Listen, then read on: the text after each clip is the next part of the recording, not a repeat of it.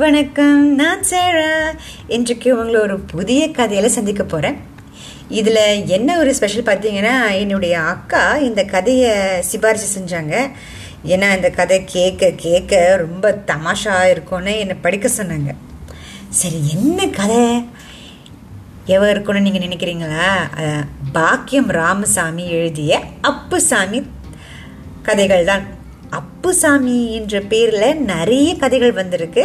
அதாவது முப்பதுக்கு மேற்பட்ட கதைகள் எழுதியுள்ளன அப்புசாமி கதைகள் வந்து எப்போதுமே ரொம்ப தமாஷாவும் இயல்பாகவும் இருக்கும். இந்த கதைகள் வந்து நிறையவே குமுதத்தில் ஆம், பிரசிக்கப்பட்டிருக்கு அது மட்டும் இல்லைங்க திரை திரையிலையும் மேடையிலும் இடம்பெற்றுள்ளன. சரி இன்றைக்கு நான் படிக்க போகிற அப்புசாமியின் கதையின் தலைப்பு அதாவது புத்தகத்தின் தலைப்பு என்ன கேட்குறீங்க தானே வருது. வருது அப்புசாமி ஹி ஹி ஹி கதைகள். நிஜமாவே நீங்க அதான் கேட்டீங்க.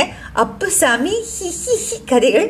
ஏன்னா இந்த குட்டி சிறுகதைகள் எல்லாமே மிகவும் தமாஷாக இருக்கும். அது நீங்கள் கேட்டு நிச்சயமாக சிரிப்பீங்கன்னு எனக்கு ஹண்ட்ரட் பர்சன்ட் நம்பிக்கை இருக்குது சரி உங்களை நான் கதையில் சந்திக்கிறேன். நன்றி.